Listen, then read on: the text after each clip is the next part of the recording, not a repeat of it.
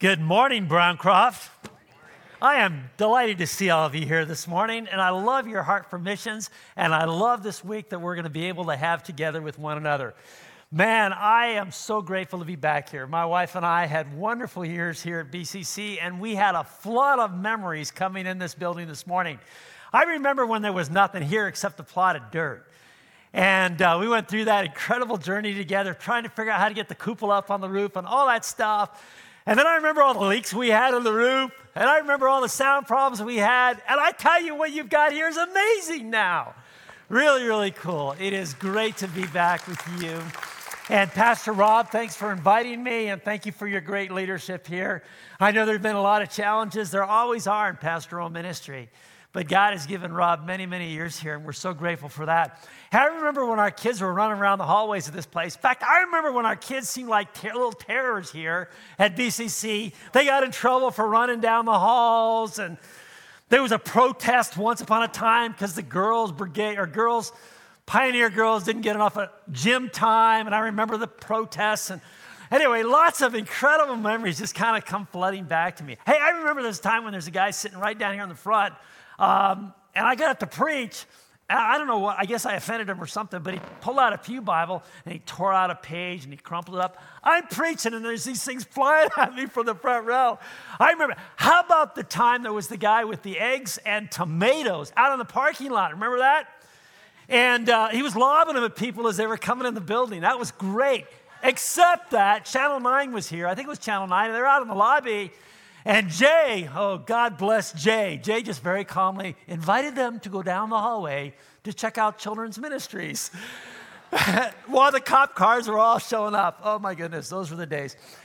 Anyway, we have so many fond memories. We loved it. And I got to tell you, I love the impact that so many of you had on our kids. When we were here, we had four little kids.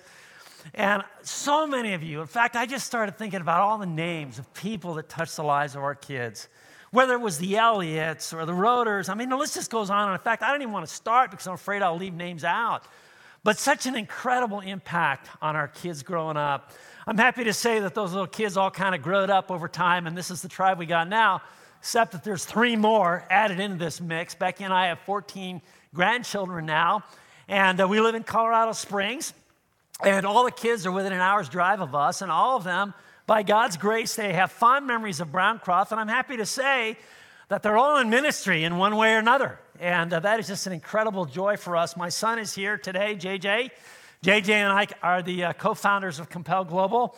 My dear bride, Becky, is here today as well. Becky, hey, stand up and just kind of wave everybody. Uh, you know, Becky is uh, an author. Uh, she's written, I don't know how many books now. Some of you have seen her books, uh, but the Lord has, has, used her over the years in some remarkable ways. And um, I'm incredibly blessed to have a wife that loves Jesus and models for me a deep and intense walk with God.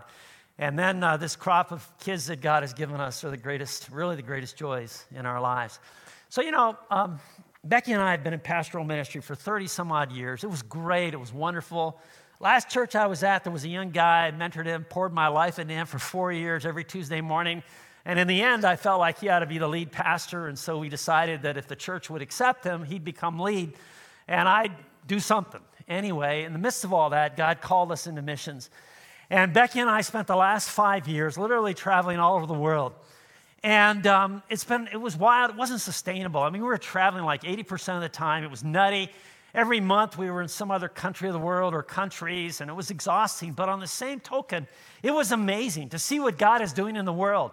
There are so many places where you wonder, is God even at work here? Is God doing anything? And then you're surprised.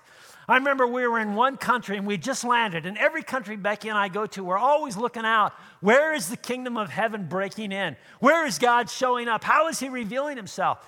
And we're always full of surprises. So we got into this one country, and I thought, oh man, this is one of the darkest places on earth. I, I just, I can't imagine that God is showing up here.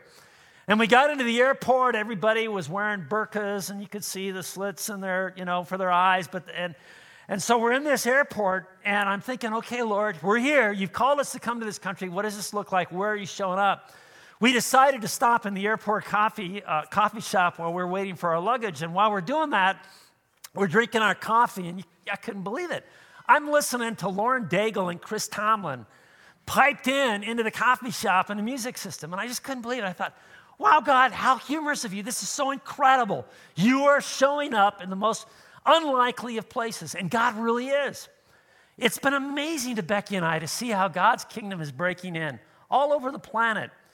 And, and God is doing things that honestly have just kind of expanded our minds and kind of blown our minds. I, mean, I remember one of the most wild experiences I had a couple years ago. There was this guy I heard about. I'm not going to tell you what country he's in because he's, let's just put it this way, he has a lot of fatwas against him and threats on his life. But I heard how God had got a hold of his life. So me and a couple of my buddies, we decided to go check it out. So we flew on the opposite side of the world, and word leaked that we were supposed to meet with this guy. So we had to extricate him out of his country into a neighboring country.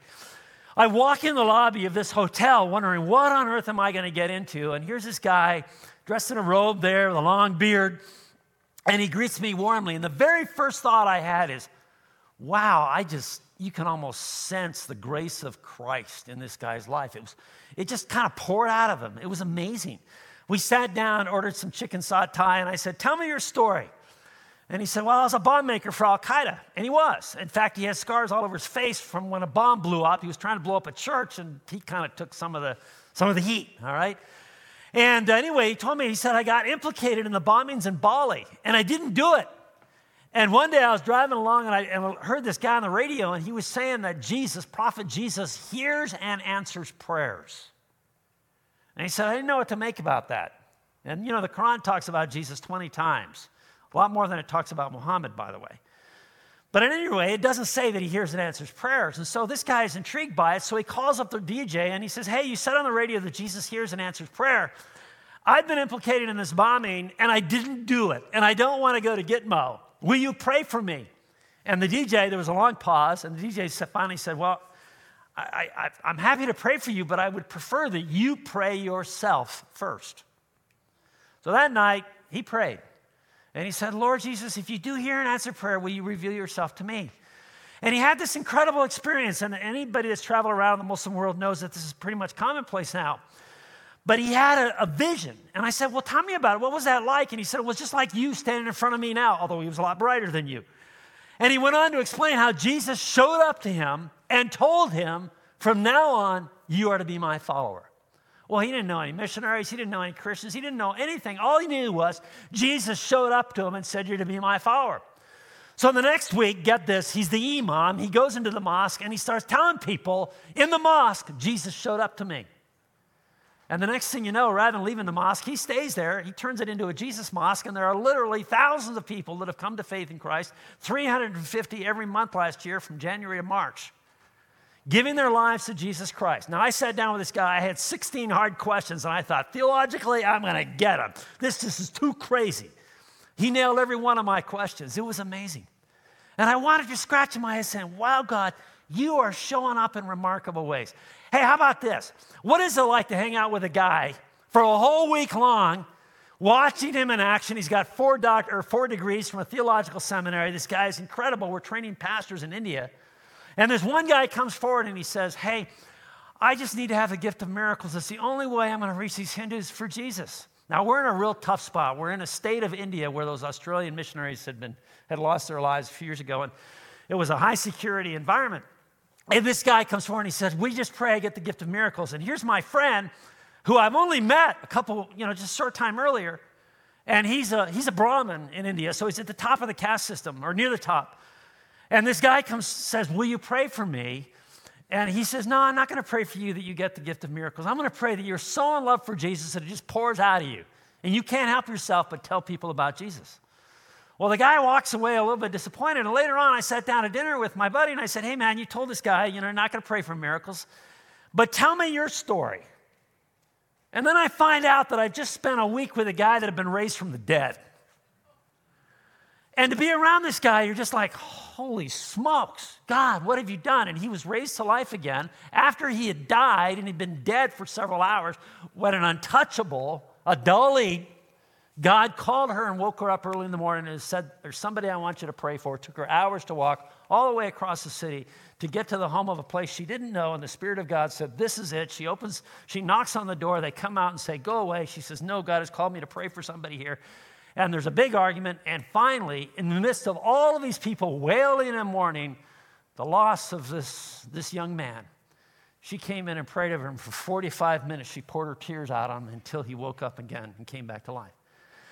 Now, there was a time in my life where I was so skeptical, I just said, God, you don't do that kind of stuff. I mean, that's the stuff out of the book of Acts. You don't do that stuff today. But I'm telling you guys, I have seen and witnessed and been with people like this. And it's remarkable to see the way that God is working in the world today. But guess what? You and I get an opportunity to join Him in what He's doing in the world.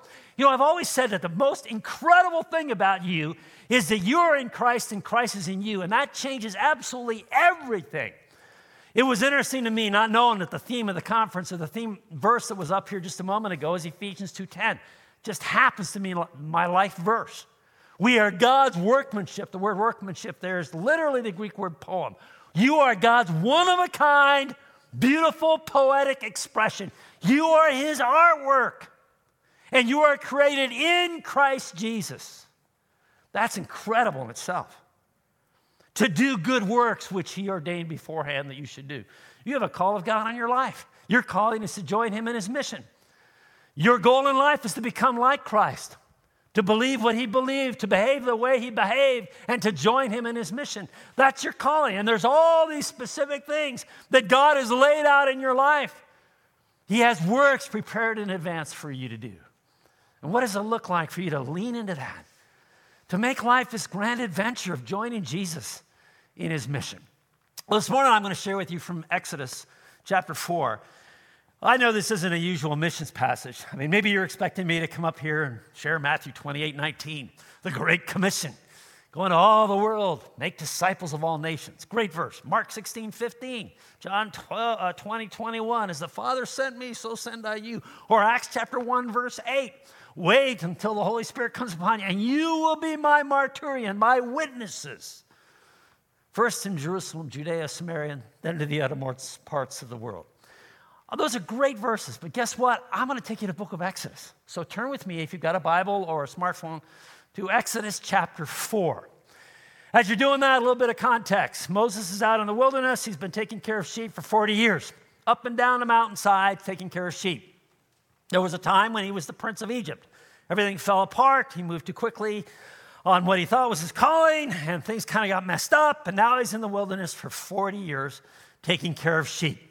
He's on the side of a mountain. He suddenly sees a bush. The bush is on fire. It's not getting, it's not getting charred. He's wondering what's going on here. He stands in front of the bush because he's amazed by it. And suddenly there's a voice. And the voice is a call to Moses. And it's a call to go down to Egypt, tell Pharaoh, let my people go. So Moses, he's not, uh, he's not too thrilled at first with this calling on his life. And he starts throwing up objections. Chapter 3, verse 11, Moses says, Who am I that I should go to Pharaoh? Who am I? I'm a nobody. I'm a shepherd, taker, carer of sheep. All right? And God says, I will be with you. He says over in chapter 4, verse 10, Oh, pardon your servant, Lord, but I've never been eloquent neither in the past nor since you've spoken to your servant. I'm slow of speech and tongue. God, you got the wrong guy. Look at verse 13. Moses says, Pardon your servant, Lord. Please send someone else. I mean, he just keeps throwing up excuse after excuse why he can't do what God has called him to do. Um, look, at, look at the beginning, chapter 4. Moses answers, Well, what if they don't believe me or listen to me? Man, I, I know that verse well. There's been plenty of times in my life where I felt like the Holy Spirit said, I want you to say something or share, share me with somebody, and my response is, Well, Lord, what if they don't believe me? Am I I gonna have egg on my face? Am I gonna be embarrassed? Is it gonna get awkward? What if they don't believe me? And then the Lord said to him, I'm gonna, I'm, I want us to look at the question and the two commands that God gives. Ready? So the question is, What is that in your hand? So this voice out of the burning bush says, What is that in your hand? Well, Moses, he's got a shepherd's staff in his hand. That's all he's got. That shepherd's staff is a hunk of wood, a long stick, and it's maybe got a little curve at the top. So it's, it's good for corralling sheep, you know. You just kind of put it down around their neck and pull them back in. It's probably useful for fighting off predators, you know, a wolf or a lion or some wild animal comes and you know, you can whack him with the stick. It, it's probably good for steadying him as he walks along the mountain paths. You know, he can hold it and kind of keep himself from sliding off the side of the mountain. But that stick is something else. You see, it's just an ordinary hunk of wood. But that stick kind of represented Moses' life. For 40 years, he'd been carrying this stick around him. For 40 years, he'd been taking care of sheep in the wilderness. For 40 years, he'd been walking up and down these trails. He knew them like the back of his hand. And that shepherd's staff kind of represented his life. There was a time when he might have held something more important in his hand, like a scepter of a Pharaoh as the prince of Egypt. But not, that was long ago and far away. Now he's just, he's given up all of his ambitions. He's just a shepherd now. He's 80 years old. He's taking care of sheep. What could God want to do with him now? The Lord said, What is that in your hand? And then there's a command. And the command is throw it on the ground. Huh? What? I wonder what Moses is thinking here. I mean, he's, what, what, do you, what, do you want? What do you want me to throw this stick on the ground? And the Lord didn't say, you know, I want you to just gently take that shepherd's staff and just kind of, you know, ease it down. He said, throw it down on the ground. Okay. So Moses threw it on the ground.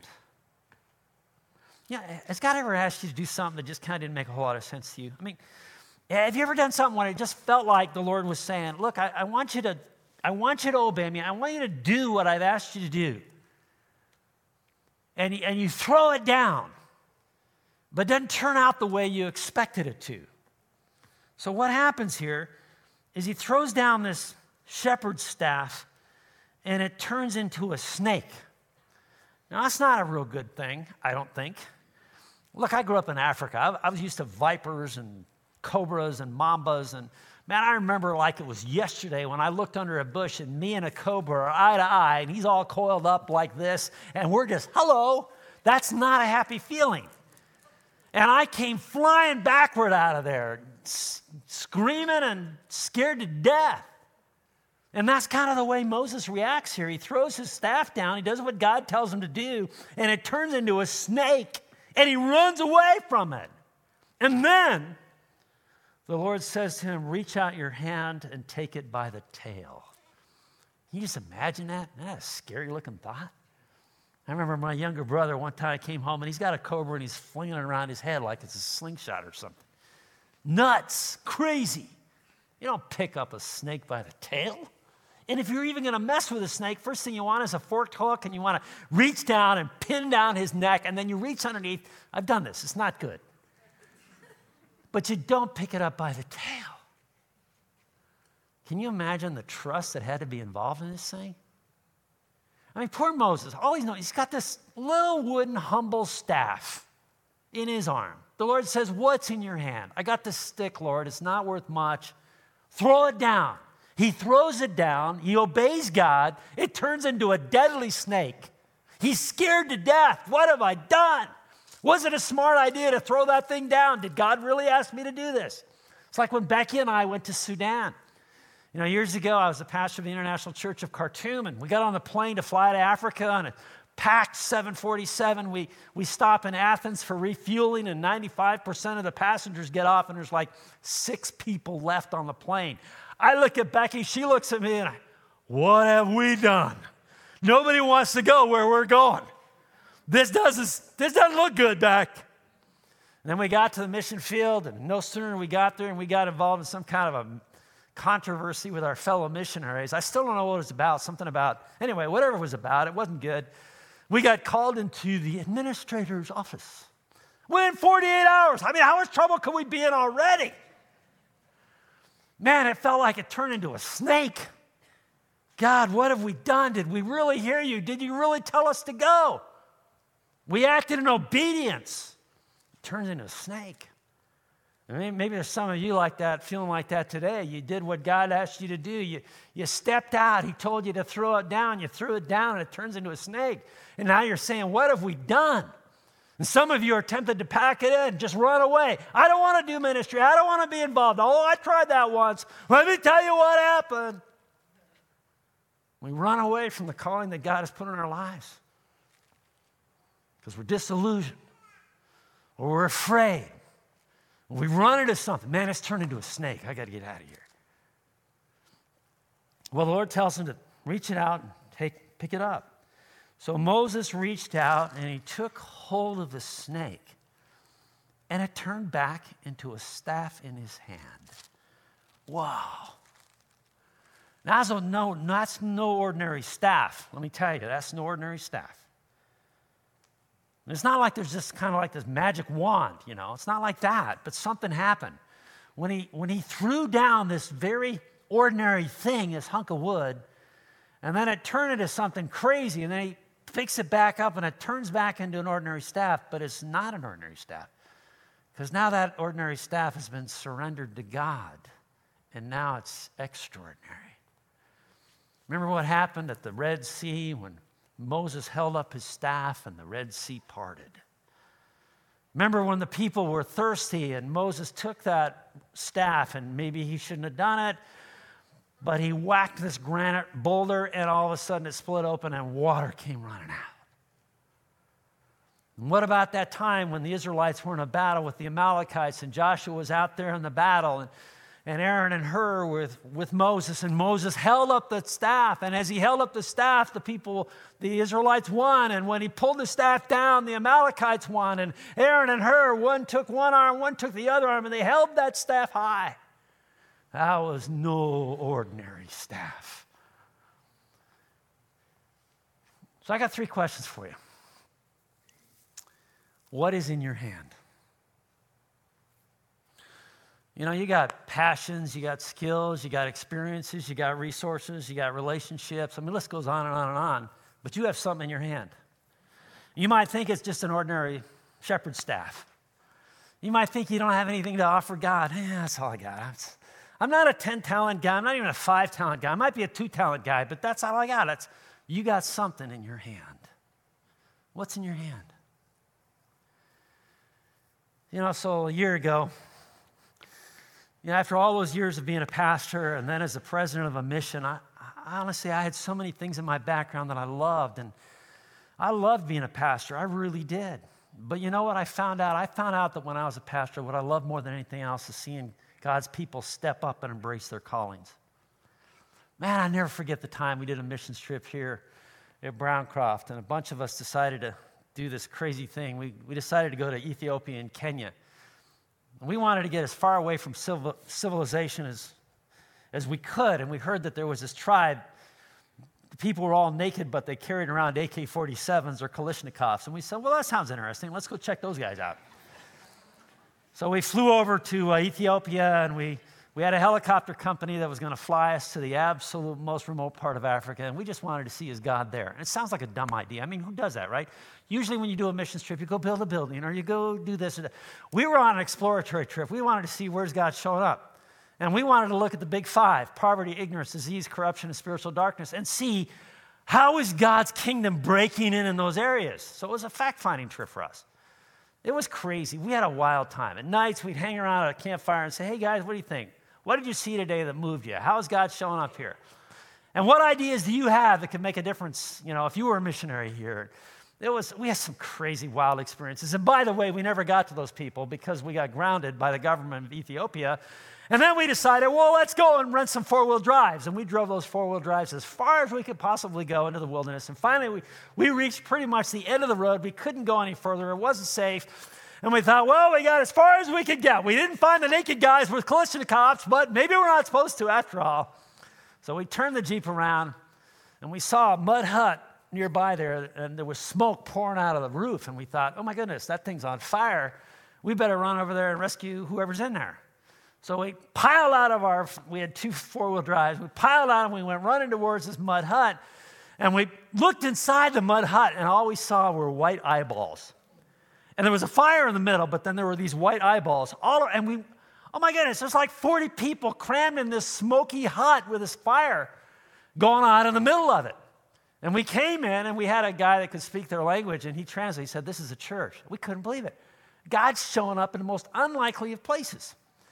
And we had this incredible, we wound up, they sang songs to us. We wound up singing songs to them. It was a, an amazing experience. And we came out of there saying, you know what? What if we just figured out as a church what we could maybe do to kind of join Jesus in his mission around the world? And so we got back from that trip, and some of the guys started saying, let's adopt a people group. So we wrote to a whole bunch of mission agencies and we said, Is there a people group you guys want to reach? We want to get in on the ground floor. And a bunch of them wrote back and said, We want to reach the Wolof. We said, Great, we're all in. And that was an amazing experience. And what blesses my heart so much is it continues, the journey continues. And you guys have no idea the impact Browncroft has had on that people group over the years. I get the opportunity to go back to Senegal every few years, and it's amazing the things I hear. What a blessing. But I tell you guys, for me, it was like, okay, Lord, what have I got to throw down? I've traveled around the world. I've seen a lot of guys that are doing amazing stuff around the world. And I'm thinking to myself, okay, Lord, that's something you put, you put in me. I've got stuff in my head where I've seen people doing these things and, I, and I've seen their work. And I know you've given me a passion for helping people figure out their callings in life and igniting a passion for missions. And I, and I thought, okay, that's something I could do. And I started putting together this list of what was in my hand. In fact, I had 12 things that I had in there.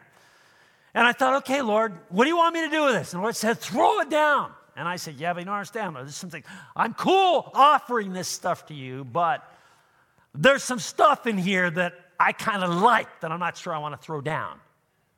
You know what I really like? I don't know, how many of you have done Strengths Finders? Anybody done Strengths Finders in this room?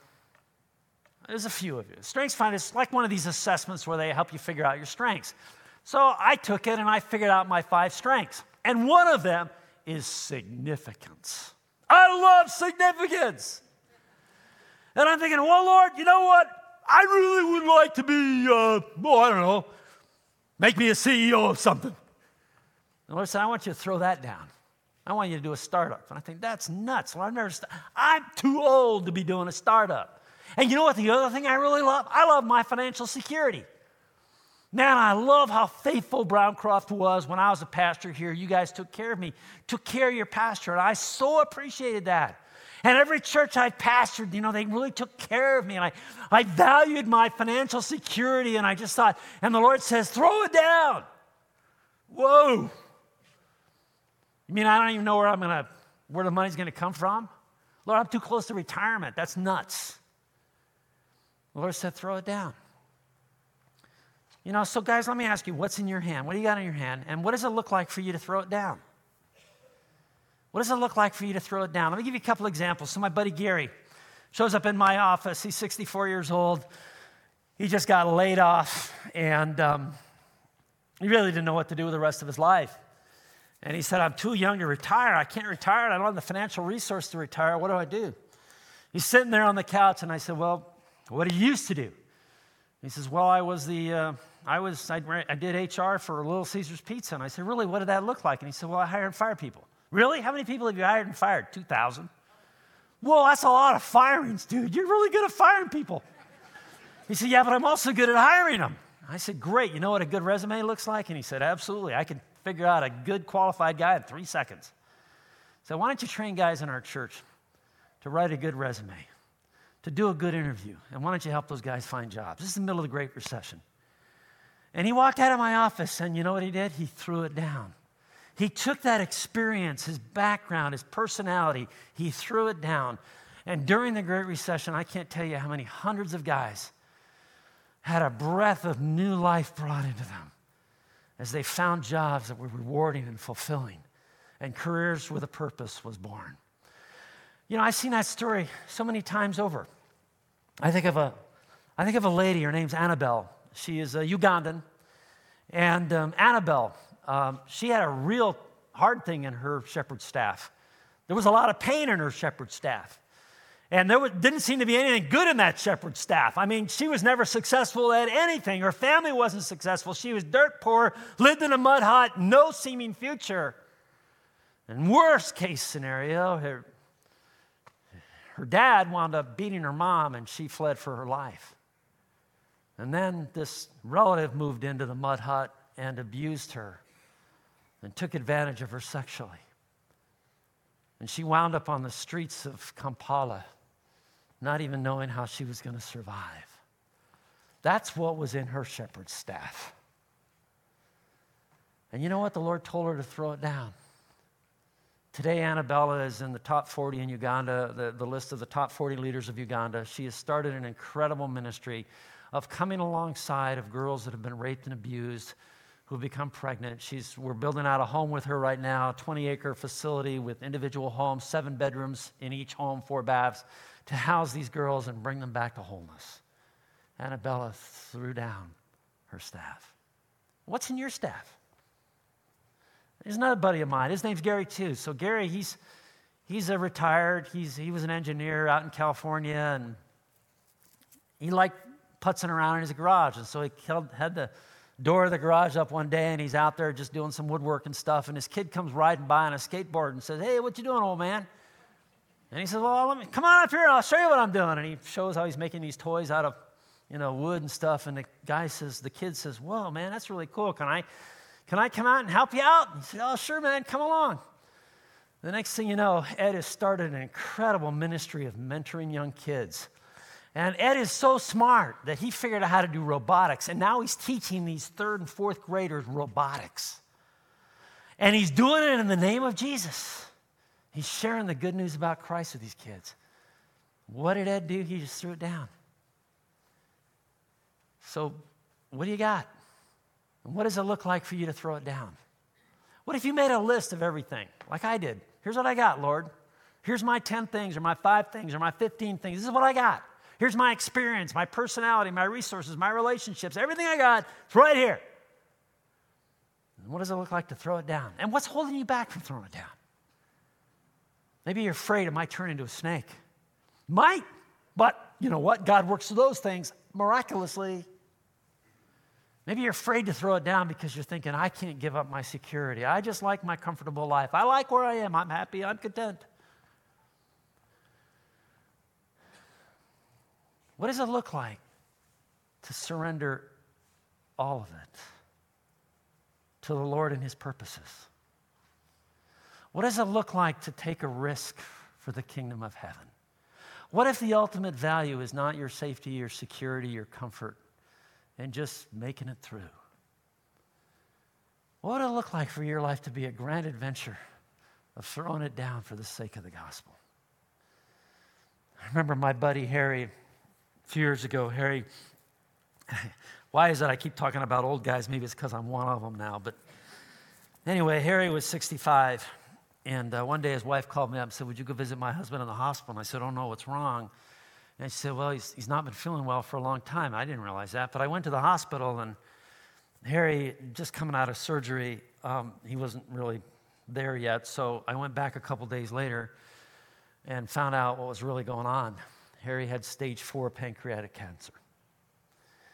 The doctor told him, Once you're out of here, Harry, you just need to go home and get your house in order. Um, you know, you, your time here is a matter of months.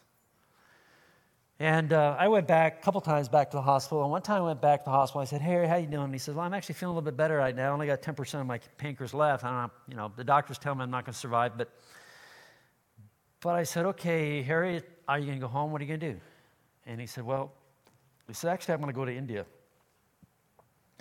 What? Yeah, my wife and I, we've just been really concerned about the untouchables in India and how they don't have a future and how that the, they're at the bottom of the caste system and we just want to go over there and devote the rest of our days to helping them improve their status, teaching them English, doing whatever we can to help them out. And I said, Harry, are you, you're certifiable. You are nuts. You should go home to your house and do what the doctor said. And he said, Well, I'm going to die one way or the other. I might as well die over there. I said, Harry, you got family that love you. Yeah, I know, and I'm going to love them too. And you know what? Thank God for Zoom. And I, I mean, I could not talk this guy out of it. I thought he was absolutely insane. So he gets out of the hospital. He's feeling pretty good. And he, he and his wife sold their house. They lived in the neighborhood we did. They sold their house and they moved to India. And then next thing you know, he called Becky, not me. He called Becky to come and do a conference over there. And Becky went over there and had this incredible ministry with these girls that have come out of trafficking, hundreds of them, and just poured, Becky poured her life into these women, and it was amazing to see the joy and the vibrancy and how these girls that had been so abused were now learning to speak English and learning micro or skills and entrepreneurship, and she was blown away. Beck came back to me and said, honey, you got to get over there. So the next year, Harry and Patty invited me to come over there. And I went over there with Becky this time, and he touted me all over the country and looking at this and speaking here and doing that. And it was, I was blown away with the impact of Harry. You know what? God prolonged his days for seven years. Harry touched India in incredible ways. The legacy of that man's life was huge. And it wasn't just huge on them, it was huge on me. He's my hero. Harry threw it down. Now, I know there's some of you today that say, This is just nuts. What's this guy talking about? Hey, you know what? I'm too old. Well, so was Moses. So was Harry. So was Gary. So was Ed. I mean, come on. And some of you say, I don't have anything. I, yeah, you got a wooden stick in your hands, right? I mean, you got something. Everybody has something. You got spiritual gifts. You got, I mean, you got something in your shepherd's staff. What is in your staff? What might it look like to throw it down? And what is holding you back? You know what? You want your life to be a grand adventure. Or maybe you don't. Maybe you just want to be comfortable and live a secure, comfortable life and be able to look back and say, well, that was a drag, but it was okay. I mean, I, do you want to live an adventure? Throw it down. Throw it down.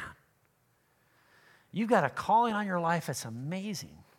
You were created in Christ Jesus, God's poetic handiwork for a work that He's called you to do. And it ain't done yet as long as you're on this side of the box.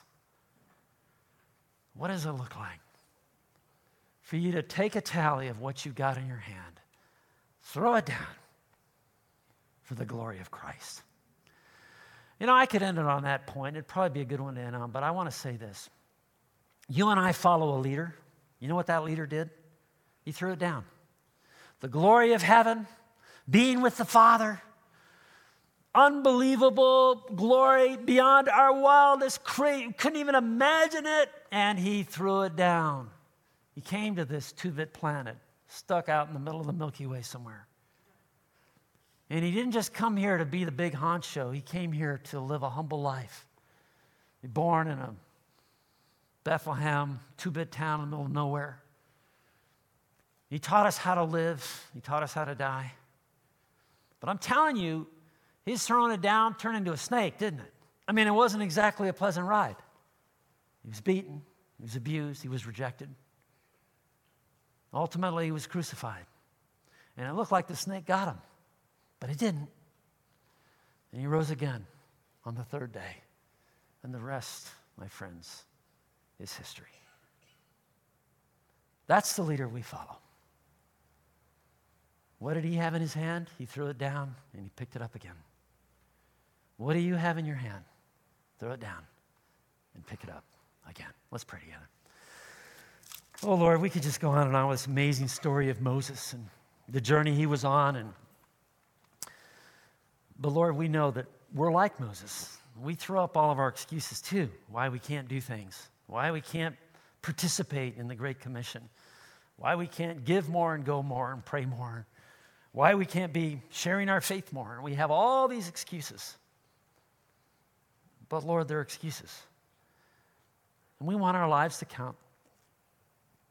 And we want to fulfill the mission that you have placed upon each one of our lives. Whatever that might look like, Lord, I pray that you would help us to take stock of what we have in our hand, be willing to throw it down, and then be willing to pick it up, even if it looks like a snake, for the glory of our King, Jesus Christ. We ask this in his name.